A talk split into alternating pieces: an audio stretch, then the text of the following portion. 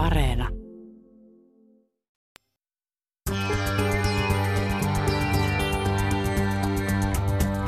Ylepuheessa torstaisin kello yksi.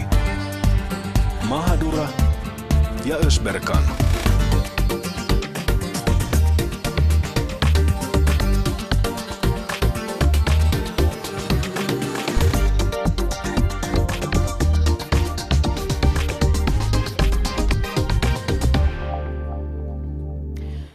Oikein mukavaa iltapäivää. Tämä on Mahadura Ösperkan ja tänään meillä aiheena on Syyria. Syyrian sisällyssota on kestänyt kohta kuusi vuotta. Sen aikana on kuollut lähemmäs puoli miljoonaa ihmistä. Yli puolet Syyrian väestöstä on joutunut pakenemaan kodeistaan Syyrian sisälle tai sen rajojen ulkopuolelle. Mutta mä oon miettinyt sitä, että miten tämä vaikuttaa meihin täällä Suomessa – niin, ootko sä Jaamo rehellisesti, jos sä ajattelet, nyt, nyt kohta sota on kestänyt kuusi vuotta, oletko sä, kuinka, kuinka paljon tämä on oikeasti koskettanut sinua, kuinka paljon sä olet miettinyt tätä? No siis ihan rehellisesti pitää sanoa, että nyt, nyt kun tavallaan nykypäivänä, kun se on mediassa niin vahvasti esillä, kyllä mä taas havahduin, että ei hitsi, että siitä on oikeasti kohta kuusi vuotta, kun se alkoi. Ja ei se ole ei se ole kauheasti koskettanut. Siihen on tietty syy. Yksi kun mä olen miettinyt tätä, nyt, nyt ihmiset on reagoinut vahvasti Suomessa. Nyt on järjestetty rauhanmarssia, ihmiset ö, ö, ottaa kantaa Syyrian sotaan, sosiaalisessa mediassa suomalaiset, tavalliset ihmiset. Mä mietin, että miksi just nyt, kuitenkin sota on kestänyt kuusi vuotta. Yksi syy, mitä mä koen, että, että tälle on, on se, että uutiset kun uutisoidaan sodasta, se, tulee, se on automaattisesti todella etäinen. Siellä puhutaan kuolonuhreista ja näin, mutta se on kauheata sanoa, mutta kun puhutaan sodasta, niin se tuntuu siltä, että se on etäinen, kaukainen asia. Vasta sitten, kun sä saat ihmisen sun eteen, joka kertoo sulle kokemuksistaan, ja niin kävi minulle, niin silloin mä tajusin, että mistä on kyse. Viime syksynä tapasin nuoren syyrialaisen naisen Niros Hashin, ja tota, Tämä nainen muutti täysin mun käsitystä Syyrian sodasta. Hän oli myös ensimmäinen syyrialainen nainen, jonka minä olin koskaan tavannut. Ja kun mä sain kuulla hänen tarinan, niin sit, si, siitä tuli todellista.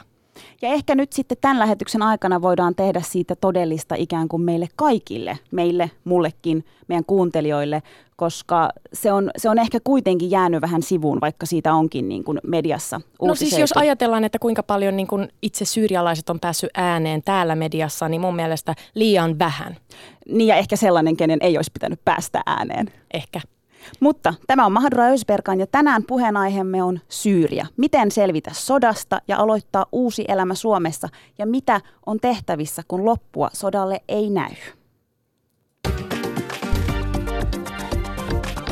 Ylepuheessa Mahadura ja Ösberkan. Nyt meillä on studiossa kaksi naista, syyrialaista naista. Tervetuloa Niros Hashi sekä Mania Al-Khatib. Tuota, mun täytyy sanoa, että niin kuin mä, mä äsken myönsin, että mä en ole tuntenut aikaisemmin yhtäkään syyrialaista, joten tämä asia ja on ollut vähän etäinen. Ähm, mä tapasin Tansaniassa semmoisen semmoisen syyrialaisen miehen, joka piti kahvilaa. Ja hän oli aika omissa oloissaan aina ja jotenkin surullisen oloinen. Ja tuota, sitten mä niinku päätin, että hitsi, mun on pakko päästä puhumaan hänelle jotenkin, mutta ei hän hirveästi halunnut. Vasta sitten, kun mä vein hänelle lakritsia, suomalaista lakritsia, niin hän, hänen kasvojen, kasvojen ilme muuttui täysin ja hän sanoi, tämä maistuu ihan syyrialaiselle karkille. Ja tämä ihminen puhkesi kukkaan ja sitten hän alkoi puhumaan Damaskoksesta, kotikaupungistaan, perheestään. Hän oli siis painut Syyriasta Tansaniaan ja eleli siellä nyt yksin. Niros, sä lähdit Syyriasta onko siitä nyt viisi vuotta melkein? Joo, kohta viisi, tai siis yli viisi vuotta. Kerro vähän Damaskoksesta. Saat kotoisin siitä kaupungista. Uh, joo, siis lapsena mä en asunut Damaskoksessa ja sitten kun me muutettiin sinne, sekin oli mullekin yllätys. Mä olin, että wow, mikä kiva kaupunki. Ja mä heti rakastuin sitä.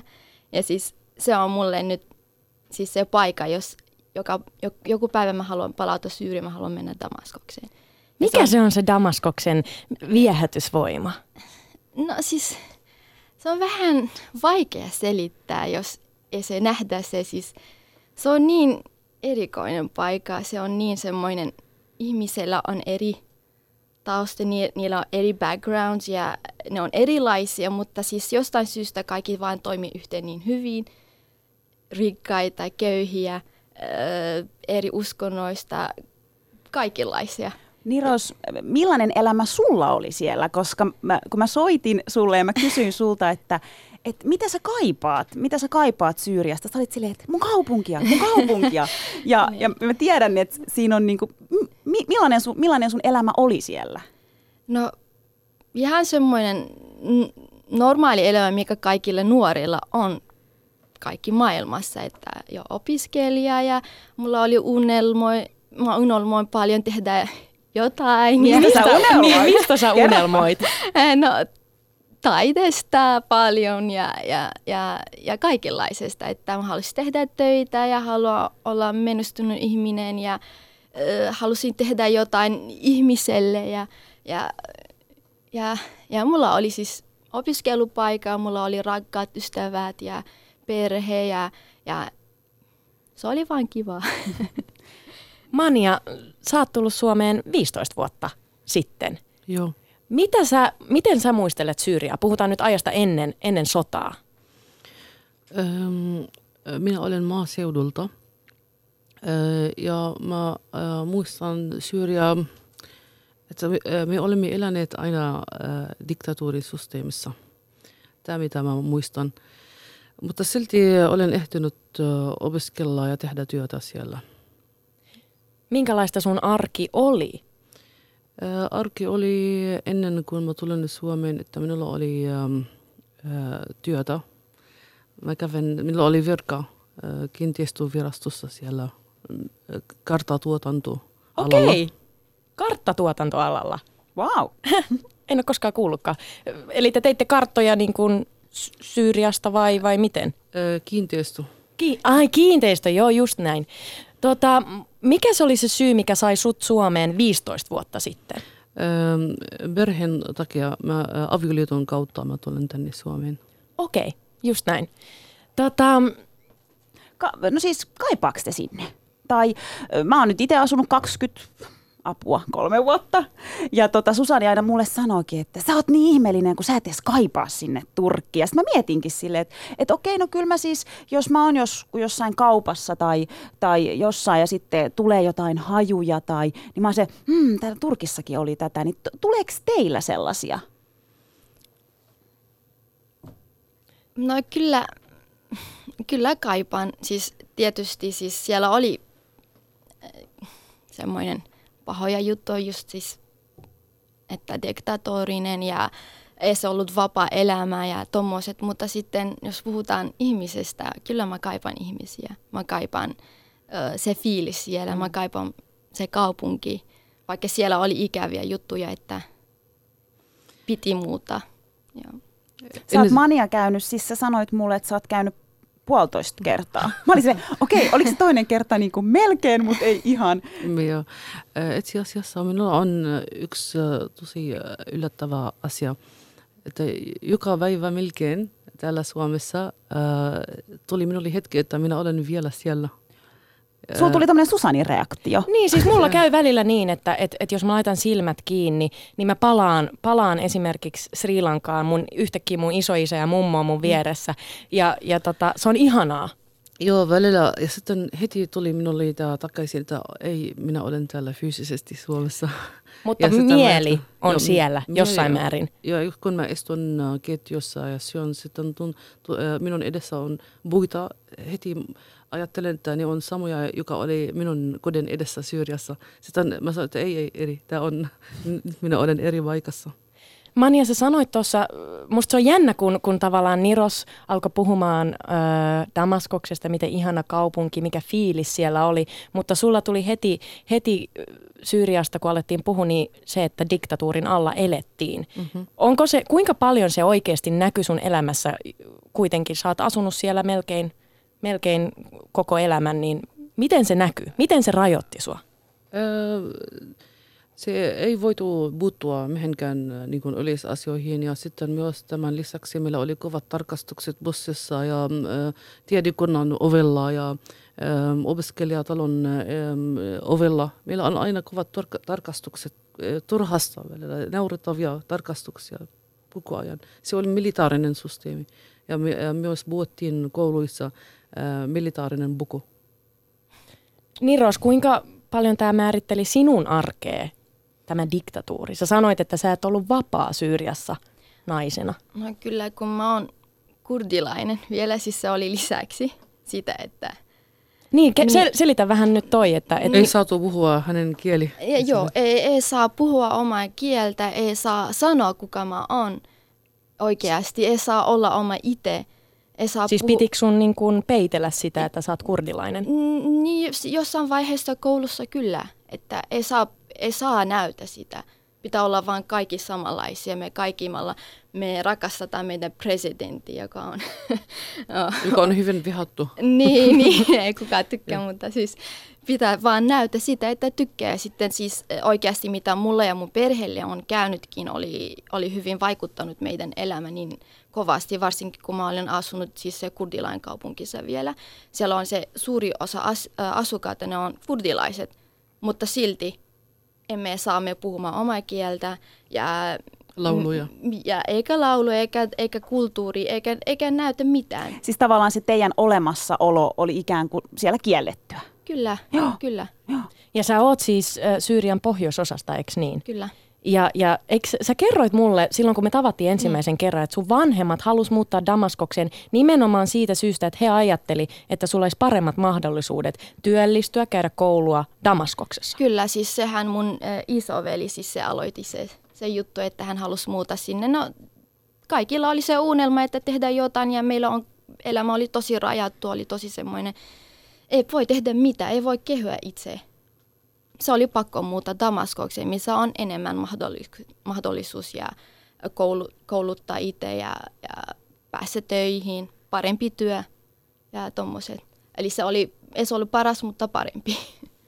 Mä haluan palata vähän ajassa taaksepäin vuoteen 2011. Mitä silloin tapahtui? Mitä te, mitä te muistatte siitä keväästä, kun, kun alkoi mellakat? Sä olit silloin Niros Syyriassa. Kyllä. No alussa se oli semmoinen vä- vähän ilo, että joo, nyt että toivo, että tulee jotain parempia, että nyt ihmiset rupeaa tajumaan, että et, että ikuisesti pitää vaan ottaa se ja mennä eteenpäin, pitää tehdä jotain. Mutta siis nyt kun mä katson taaksepäin, en mä tiedä, se on vähän nyt hämärä ja tosi pelottava. Että kumminkin vaikka kun ihmiset haluaa muuttaa jotainkin, niillä tulee pahempi. Mitä sä tarkoitat tolla? No kun nyt se, kaikki yrittää nyt vetää se sota oma puolelle ja tehdä bisneksessä sitä ja jotkut, se on vaan ne taistelee meidän, ma, meidän maassa sitten ennen välitä ihmisestä enää. Ja ihmiset, jotka ole, oikeasti aloitti se revolution, missä ne on, ei kukaan enää puhu niiden nimessä ja ei ne osaa nyt oikeasti tehdä mitään, mitä ne alusta kun ne aloitti sitä, ne halusi olla vapaina, missä nyt me ollaan. Se just. Ja Mania, Mania- sä seurasit tätä tilannetta Suomesta käsin. Mitä ajatuksia se, se sinussa herätti, että sä oot nyt Suomessa ja nyt tapahtuu sun omassa kotimaassa tällaista? Tämä on ähm, äh, totta kai äh, jär- järkyttävää, mitä on sen jälkeen yritetty mu- äh, murskata tämä kansannousu. Äsken äh, olet maininnut, että Syyriassa on sisällissota, mutta ei vieläkään sisällissota, koska tähän asti on kansannousu, joka on muututtu joukkomurha. Äh, Ja tämän takia mä haluan äh, täällä itse asiassa kiittää yksi ihminen täällä Suomessa, äh, joka on opettanut minulle äh, sekä miten mä integroin, äh, äh, mitä, mi- miten mä äh, voin kotoutua täällä Suomessa ja että sitten miten voi vaikuttaa asioita äh, täältä käsin tai yrittää ainakin otaisella ja tämä on minun hyvä ystävä Kielu Brius. No se onkin se kysymys nyt sitten, kun puhutaan Syyriasta. Ihmisillä on epätoivo, että mitä voi tehdä täältä käsin. Ja Niro, sä oot puhunut siitä samasta, että sulla on niin kuin toivoton olo, koska sä haluat auttaa, mutta mitä sä voit tehdä? Mitä mä voin tehdä? En, mä, en mäkään tiedä, mitä mä voin tehdä, vaan mutta siis mun mielestä meidän pitää olla noita ihmisten ääni, jotka ei voi puhua omasta puolesta ja, ja puhutaan aina rauha, rauhasta ja aina tukea niitä ihmisiä ja puhutaan noita lapsista, jotka siellä on tosi iso määrä lapsia, jotka eivät saa koulutusta ja tämä on tosi paha juttu, koska jos lapsi ei saa koulutusta, minkälainen tulevaisuus meitä odottaa. Ja pitää puhua noita ihmisistä aina. Koetteko te, että eh, te olette saanut syyrialaisina Suomessa teidän ääntä kuuluviin, että ihmiset oikeasti ymmärtäisivät sen hädän, mitä tapahtuu? Jos osaa tehdä työtä oikealla tavalla, kyllä on, on saatu vaikuttaa ja, ja tehdä, koska täällä on, on sivistynyt kansa ja voi tehdä vaikutus, jos osaa tehdä tai jos taju, miten se työkalut toimi täällä. Öm, Syyrian kansan nousu on hyvin odotettu, tosi kauan odotettu. Syyriassa nyt on julke, julkisesti sanotaan, että sota, mutta sota on alkanut itse asiassa 60-luvulla, silloin kun oikeustila on julkaistu ja militaarinen systeemi on alkanut ja kidnappittu – Syyria, Syyria oli ennen sitä vuodesta 1946-1958, oli silloin demokraattinen systeemi, tai ainakin alkuvaiheessa, ja se oli rikas. Siellä oli paljon hyvä pankkijärjestelmä ja business oli ja kaikkilaista hyvä, mutta sitten se on silloin alkanut tämä systeemi muuttua militaariseksi. Ja 60-luvulla se, se Syyriassa on niin kuin kidnappittu. Ja tämä on tosi pitkä hinta, varsinkin kun vuonna 2000, kun tämän diktatuurin isä kuoli, joka oli myös äh, tosi äh, vaikea. Se, äh, se oli tosi nolo, että kansa on hyväksynyt se, että hänen poika jatkaa, äh, olla, jatkaa presidenttinä, vaikka se on periaatteessa pitää olla tasavalta, mutta ei, se oli tos, tosi nulu. Ja tämä, kostantaa niin paljon, mutta hinta on valitettavasti on paljon äh, suurempi kuin ihmiset osasi ajatellakaan puhuit tuosta kidnappauksista ja kiduttamisesta 2000, vuoden 2011 jälkeen, kun ihmiset halus mennä osoittamaan mieltä ja, ja Niro sanoi, että siinä oli aluksi kyse vapaudesta, nimenomaan demokratiasta. Ja, ja sullahan myös sun veljet osallistu näihin mellakoihin. Kerro vähän siitä. No kyllä mekin osa, me ollaan osa niitä ihmisestä sieltä ja ja se kosketti meitä paljon ja, ja se oli semmoinen meillä unelma, että joku päivä tulee, että, että me voita olla vapaana oma kotimaassa ja olla siellä ja osa sanoi, että joo, kyllä mä oon syyrialainen ja se tarkoittaa sitä, että mä oon syyrialainen.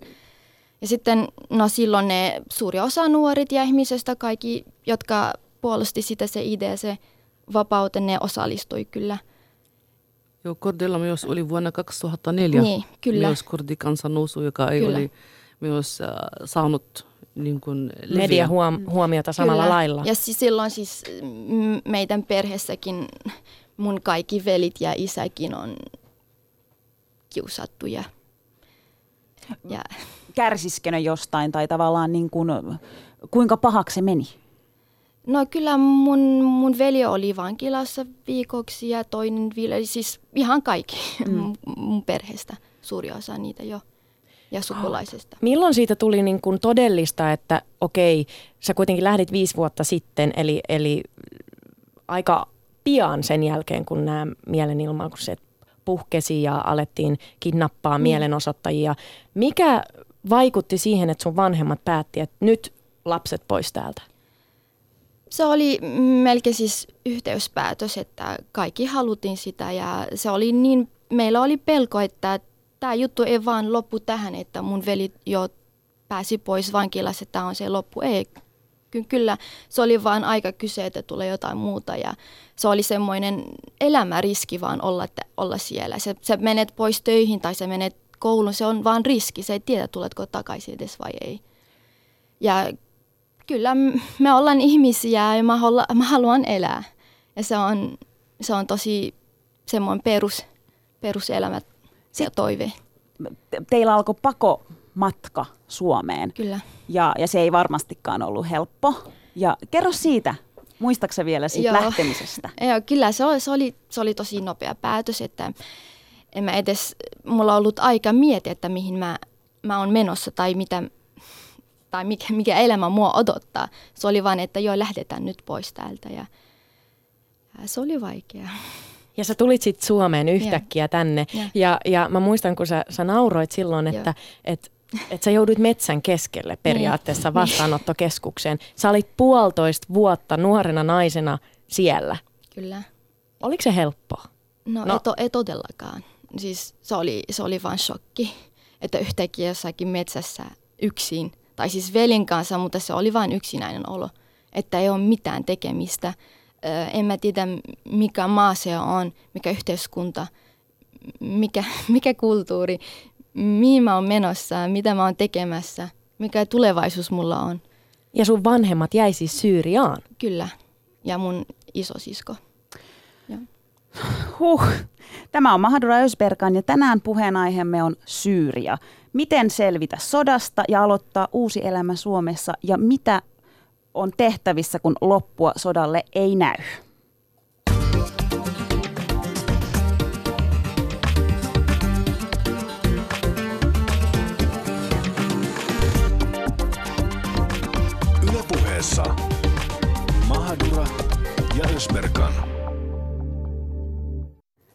Mania ja oli sille, että okei, oliko tämä, tämä nyt tässä? Ei, ei ollut tässä.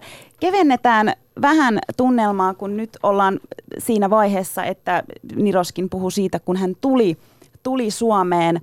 Öö, me ollaan Susanin kanssa niinku listannut muutaman tämmöisen tosi suomalaisen asian.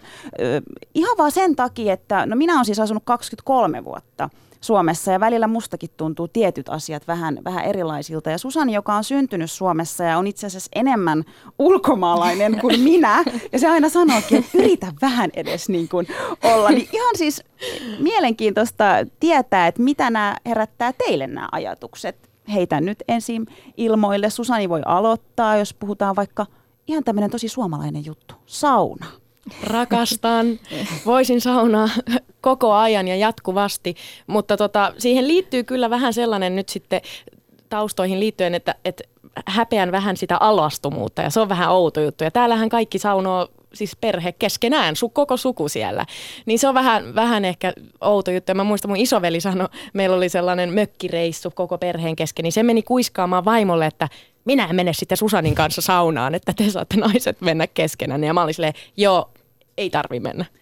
Niiros, oot sä käynyt saunassa jo? Kyllä, paljon. Ke- Paljon.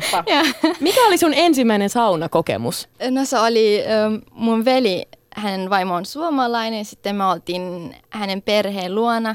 Niillä oli oma kotitalo ja sauna. Se, se oli eka kerta, mä pääsin saunaan siis naisten kanssa. No alussa vähän, että okei, okay, alasti, okei. Okay.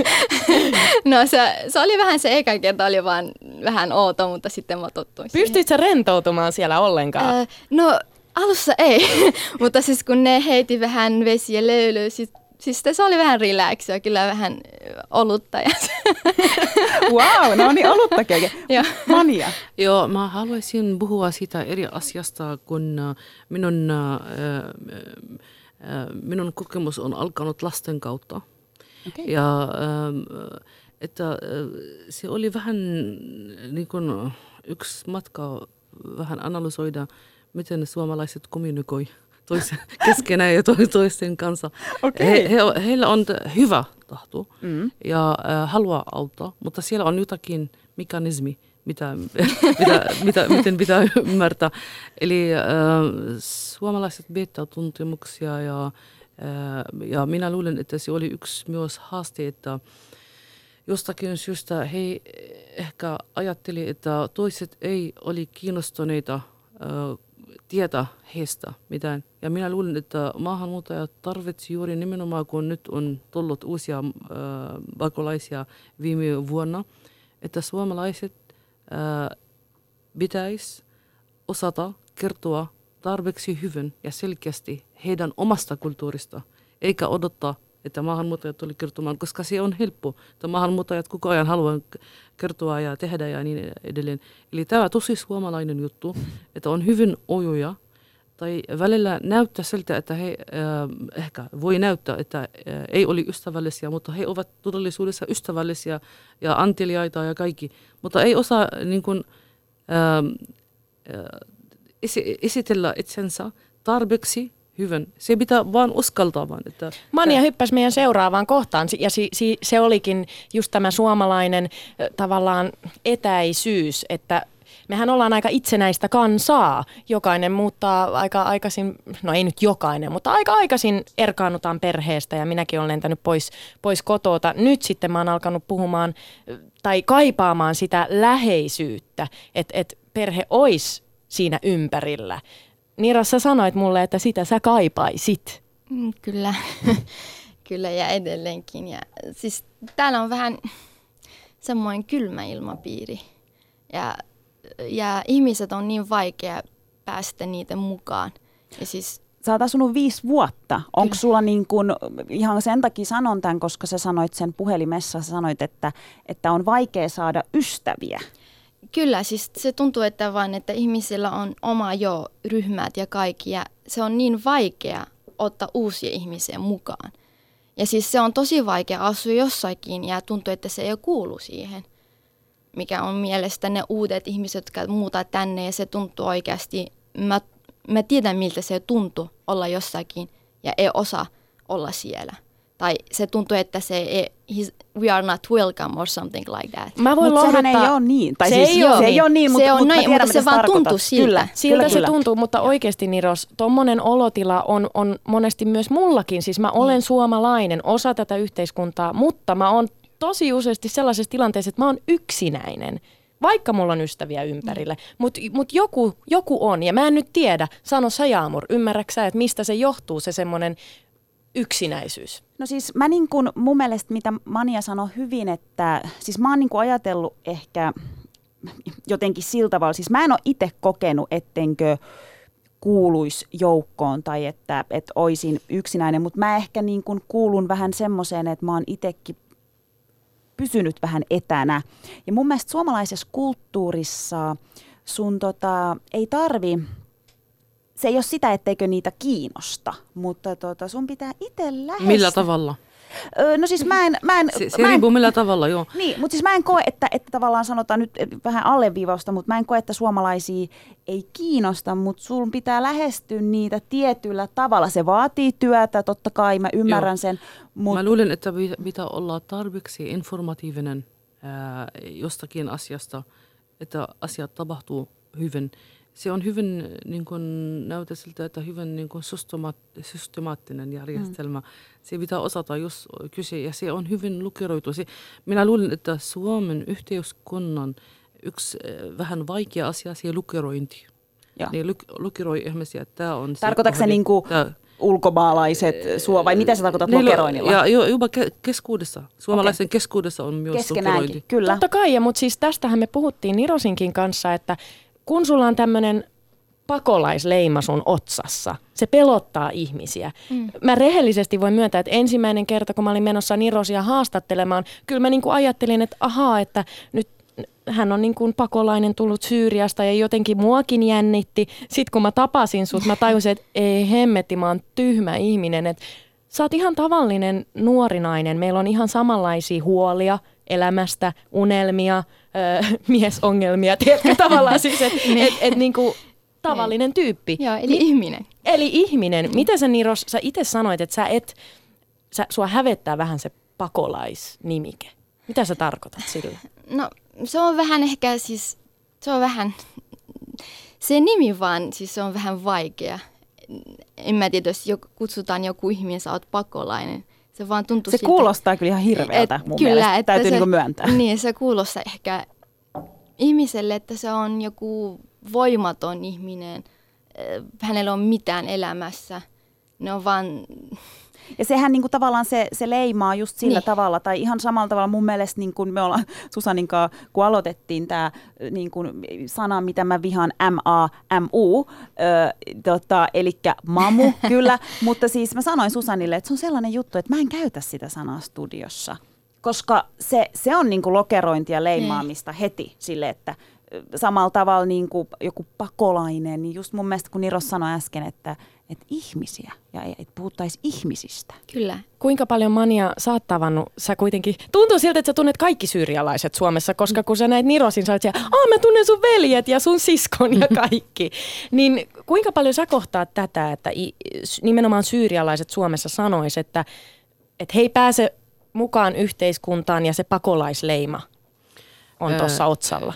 Joo, itse asiassa äh, mä haluan mainita se, että meillä on äh, Suomi-Syyria-ystävyysseura, äh, joka on saanut viime aikoina raha-automaattiyhdistyksestä avustus. Ja tämän takia meillä on projekti, sen nimi on Siltoja syyrialaisille ja sen takia me, me olemme very well connected.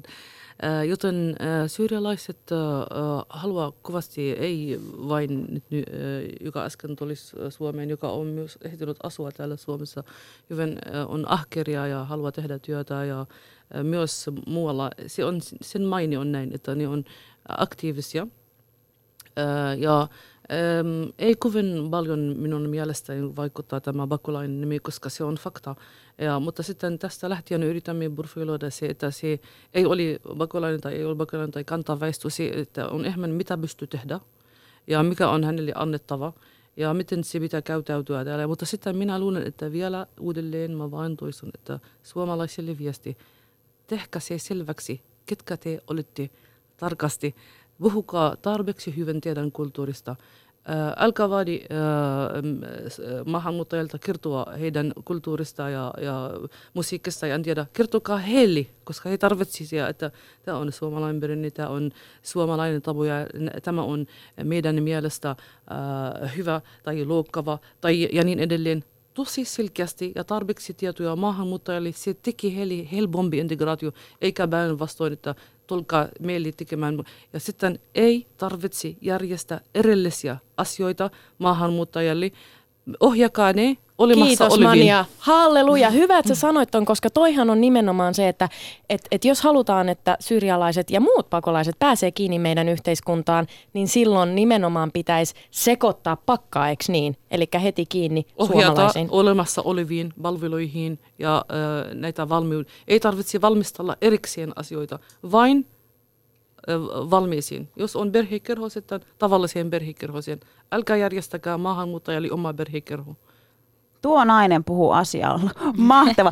Kiitos Mania, kiitos. kiitos Niros. Tähän on hyvä päättää meidän eka osio, kun meillä on myös toka osio, eli siirretään fokus Syyrian tämänhetkiseen poliittiseen tilanteeseen, mitä on tehtävissä ja mitä me voimme tehdä.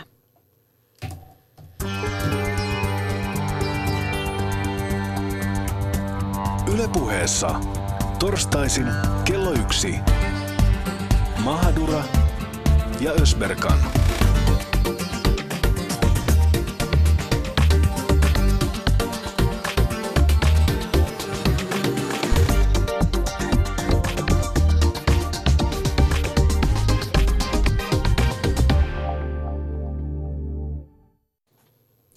Tervetuloa studioon toimittaja Aishi Zidan sekä Suomen lähetysseuran Syyrian rauhanhankkeen projektipäällikkö Minna Saarnivaara. Nyt sulla riitti happi sanoa. silloin puoli tuntia sitten, mä olisin, että herra Jumala, onko tämä oikein, voiko sitä sanoa näin? Ei, mun mielestä on ihanaa, että Suomessa mä oon sen niin kuin nopeasti, että mitä pidempi tittelistä, parempi palkka. Mä en tiedä, onko mä väärässä. Täysin. Täysin väärässä, all right. Hei, mutta nyt, nyt siirrytään, siirrytään keskustelussa. Kuultiin äsken kahden syyrialaisen naisen tarinaa, heidän matkaa Suomeen, miten he näkevät itsensä tässä yhteiskunnassa. Mutta puhupa, puhutaanpa nyt niin kuin Syyrian tämänhetkisestä tilanteesta. Mikä on teidän leidien suhde Syyriaan? Mistä kaikki on alkanut? No mä aloitin Syyrian seuraamisen ö, intensiivisemmin itse asiassa maaliskuussa 2011. Mä aloitin silloin ulkomaan toimittajan hommat sattumalta just siinä, sa, siinä samana kuukautena, kun tämä kansannousu alkoi. Ja sitten oikeastaan läpi tämän sodan on sitä seurailutyön puolesta tota, ja matkustanut paljon siellä alueella, että mä oon käynyt juttumatkoilla Turkissa ja Jordaniassa haastatellut paljon syyrialaisia ja sitten mä oon myös asunut tämän sodan aikana Jordaniassa ja Libanonissa ja sitä kautta myös sitten no, paljon syyrialaisten kautta tutustunut tähän konfliktiin.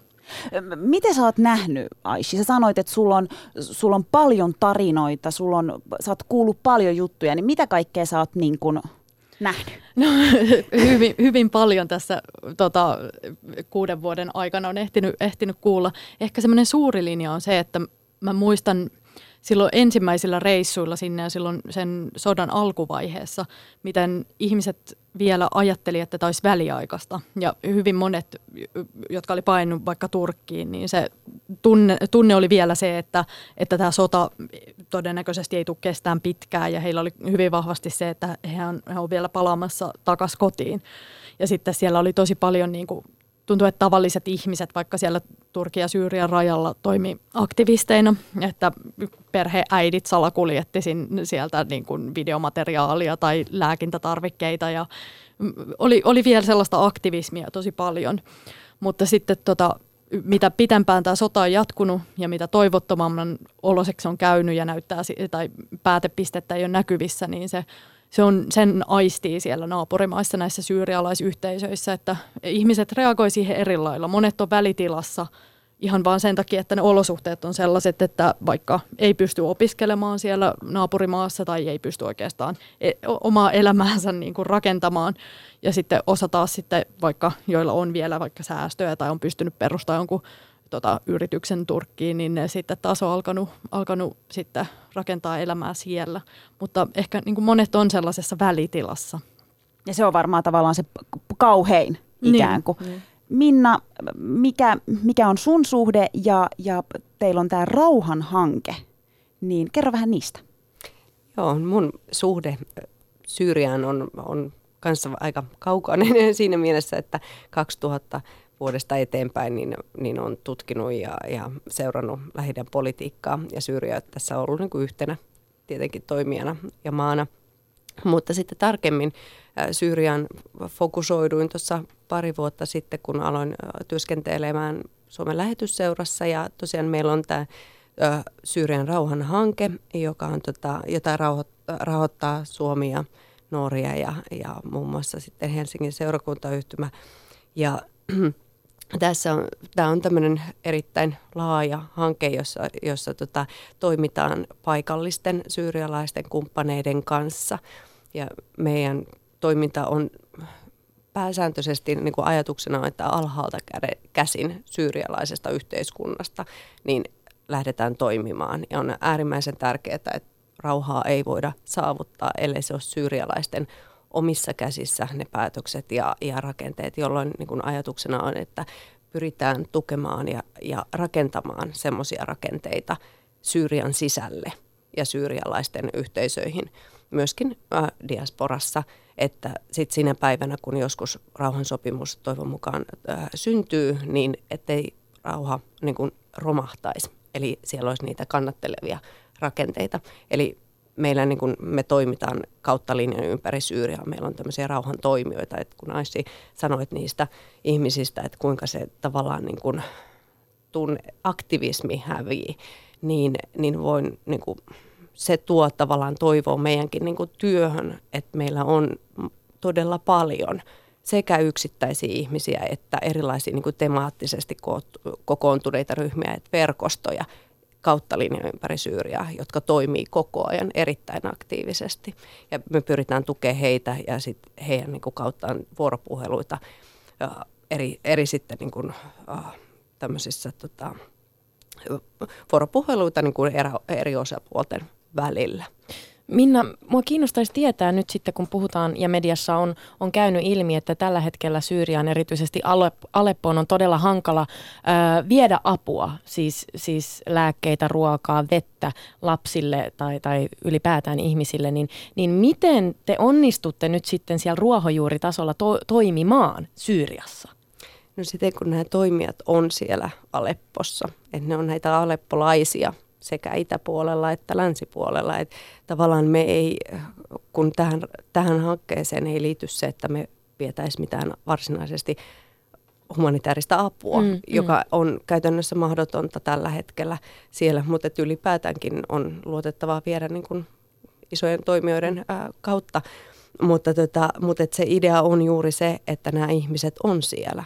He on niitä aleppolaisia tai hamalaisia tai missä ikinä sitten asuvatkaan. Ja he toimii. Eli ajatuksena on se, että tuetaan heidän omia projekteja ja omia hankkeita, jotka yhdistää erilaisia poliittisia ajat, ajat, ajatuksia omaavia ihmisiä tai yhteisöjä. Eli tavallaan pyritään verkottamaan ja yhdistämään ja tätä kautta nostamaan sitten näiden ihmisten ääntä ylöspäin esimerkiksi kansainvälisellä taso, poliittisella tasolla. Tämä sota on kestänyt kohta kuusi vuotta ja meitä kaikkia varmaan vähän ihmetyttää ja kiinnostaa se, että miksi me ollaan nyt esim. Suomessa herätty tänä päivänä, koska nyt siitä on, niin kuin, on rauhanmarsseja, on, on, niin kuin, on tukea ja, ja toki on, on, on ollut sitä ennenkin, mutta miksi nyt? Miksi me ollaan Suomessa nyt silleen, että okei, että niin kuin mä sanoin tuossa alussakin, että, että se on kestänyt niin kauan ja se ei ole mua niin kuin henkkohtaisesti, mä en ole ehkä tajunnut sitä, kun taas lähti tähän, tähän juttuun. Ja siinä oli tietty se, että ei tuntenut syyrialaisia, että kun ikään kuin sä annat kasvot niille. Mutta miksi Suomessa herättiin nyt?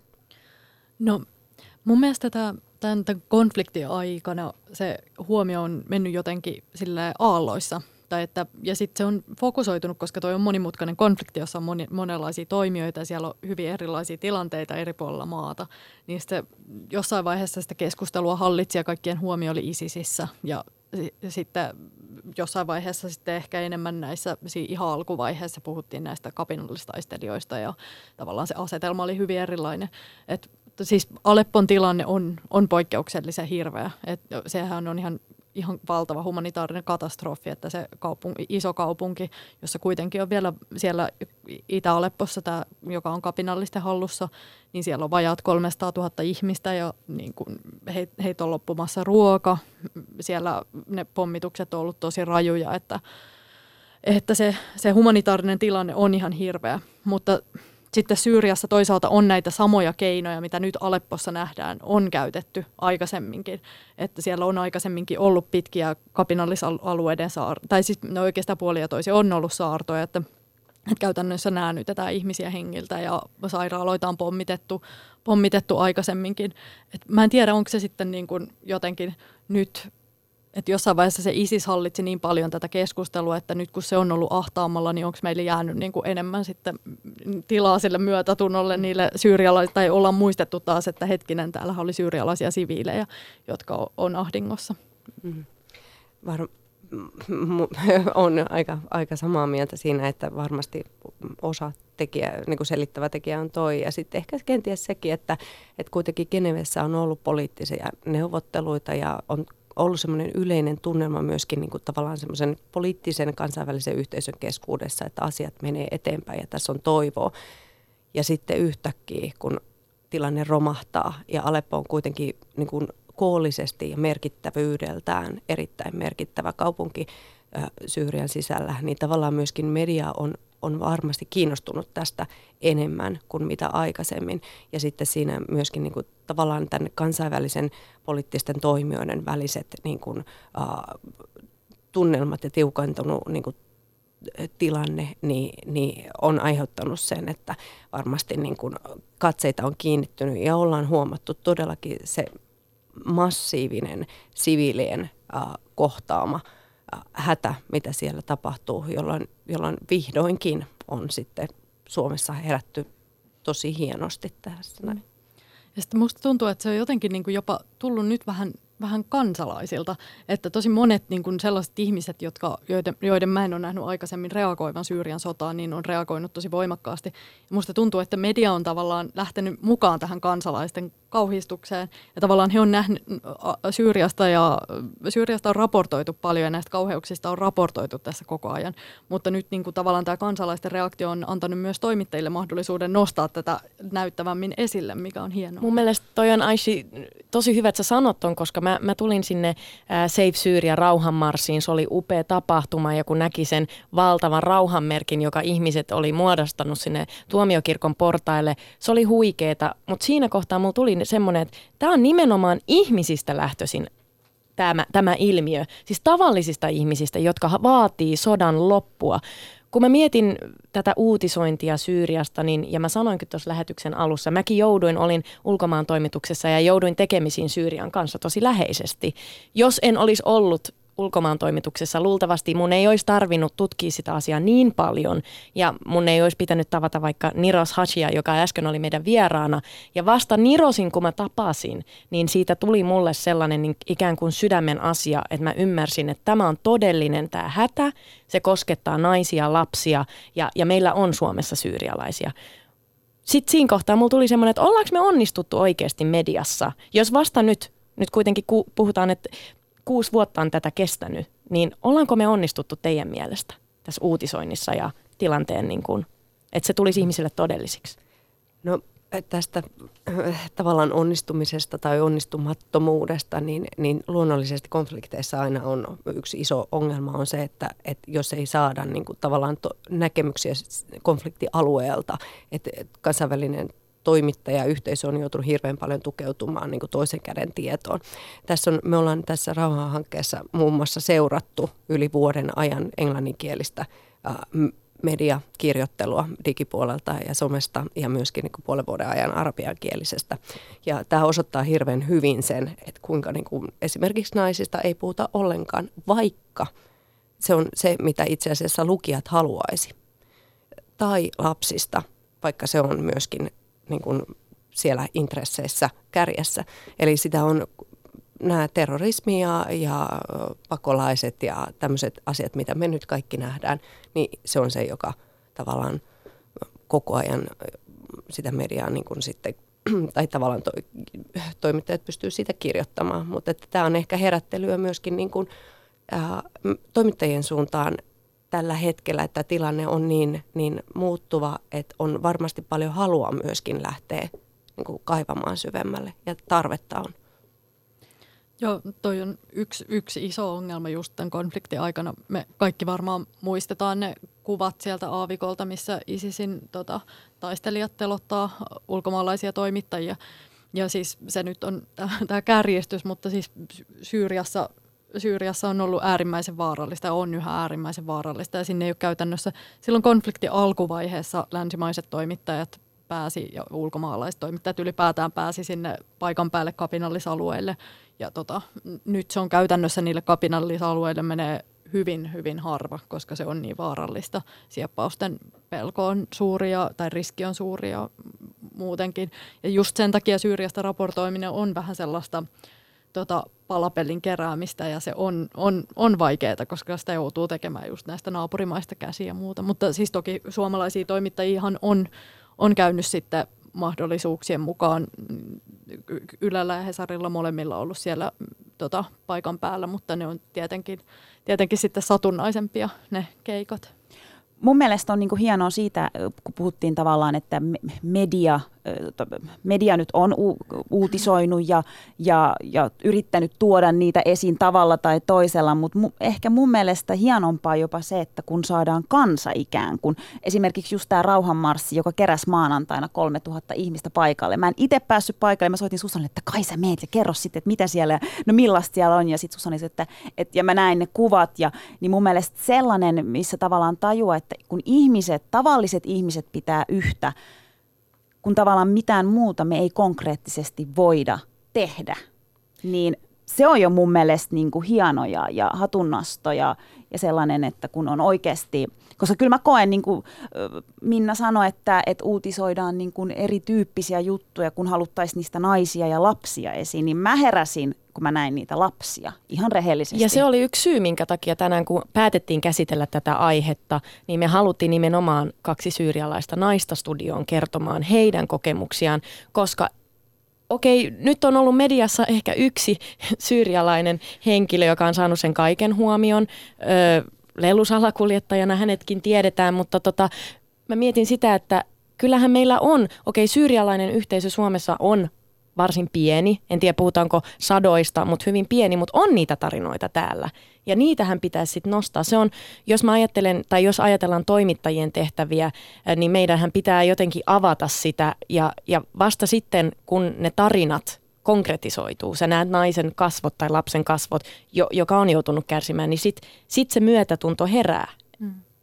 Joo, kyllä mä uskon, että sitä on tehtykin itse asiassa niin kuin sen sodan alkuvaiheessa mä muistan niin kuin montakin tapausta, jossa, jossa syyria, Suomen syyrialaisten tarinoita tuotiin esille. Ja siis sehän, tai ny, nykymaailma, se on ihan toimittajalle se on tosi hieno voimavara, että, että on ihmisiä, joilla on oikeasti kosketuspintaa sinne, jotka oikeasti pystyy, pystyy kertomaan, kertomaan näistä asioista ja tuomaan ne inhimillisemmäksi. Ja usein nämä isot tapahtumat, niin ne tulee meille yllättävän lähelle täällä, tai se on jopa yllättävää, että miten meillä voi olla naapurirapussa ihminen, jota ne koskettaa. Että mä muistan vaikka tämän, niin silloin kun oli nämä kemialliset iskut Damaskoksen lähellä, josta tuli hirveä, tai jo, silloin puhuttiin siitä, että koko Yhdysvallat puuttua sotaan, niin me, me kyselin nopeasti syyrialaiselta yhteisöltä, että tunteeko kukaan ketään, joka, niin kuin, jolla, joka, jolla olisi sukulaisia tuolla alueella. Ja hyvin nopeasti löytyi itse asiassa sitten henkilöitä, jotka, joilla oli siellä niin kuin, kontakteja, että, että kyllä ehdottomasti toimittajien pitäisi entistä enemmän tätä hyödyntää, mutta mä näkisin ehkä, että tässä Syyrian sodassa on ollut vähän semmoinen väsymys viime vuosina, että niin kuin että siinä alkuvaiheessa ehkä enemmän nähtiin vaivaa tällaisten tarinoiden kaivamiseen, mutta jossain vaiheessa tämä Syyria on ehkä painunut vähän niin kuin agendalta. Ja kyllähän se on varmaan fakta, että, että just nämä vaikka ihmisiä kiinnostaa naisten tarinat tai, tai ko- konkreettisesti ihmisten tarina, tarinat, niin ne ei ole luetuimpia, jos puhutaan ulkomaan ä, uutisoinnista. Valitettavasti. Mitä ajatuksia tämä herättää? Miten me saadaan ihmiset oikeasti kiinnostumaan? Niin, tämä kiinnostumiseen, tämä vaikea kysymys. Ehkä, ehkä palaisin siinä kiinnostuksessa niin kuin, takaisin vielä tähän, tähän niin kuin kansalaisista lähtevään aktiiviseen niin kuin ääneen, eli, eli tavallaan niin kuin ajatuksen siitä, siitä että, että ensinnäkin mä tiedän, että moni miettii, että no mitä sitten, että me mennään ja, ja marssitaan, tai mitä sitten, että tehdään joku rauhanmerkki, niin, niin se on kuitenkin, ähm, se on se on äärimmä, jos tämmöinen niin kuin liikehdintä ja tämmöinen niin kuin tavallaan äänen antaminen erityisesti konfliktin loppumiselle ja sodan loppumiselle niin tulee tarpeeksi voimakkaaksi, niin on paljon esimerkkejä siitä, että sillä on myös poliittista vaikutusta. Ja tämä esimerkiksi, mitä Suomessa nyt tapahtuu, niin se on myös, me saatiin, ollaan tänään just keskusteltu siitä, että kuinka ollaan saatu Yhdysvalloista vaan niin kuin kommentteja, että että kuinka hienoa että täällä tapahtui tuommoinen, että mitä me voitaisiin tehdä.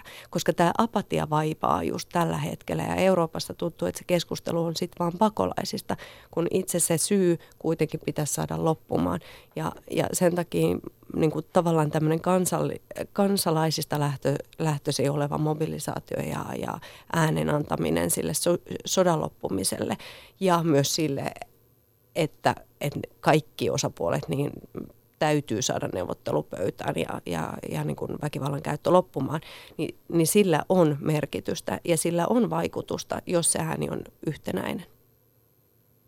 Aishi, mitä sä oot mieltä, koska sä olit yksi iso, iso tekijä tuossa Save Syria rauhanmarssissa, niin näkyykö semmoista apatiaa tavallaan ihmisistä, tai onko ihmiset, suomalaiset, toivottomia tämän asian edessä? Tuleeko ne sulle silleen, että mitä mä voin Aishi tehdä?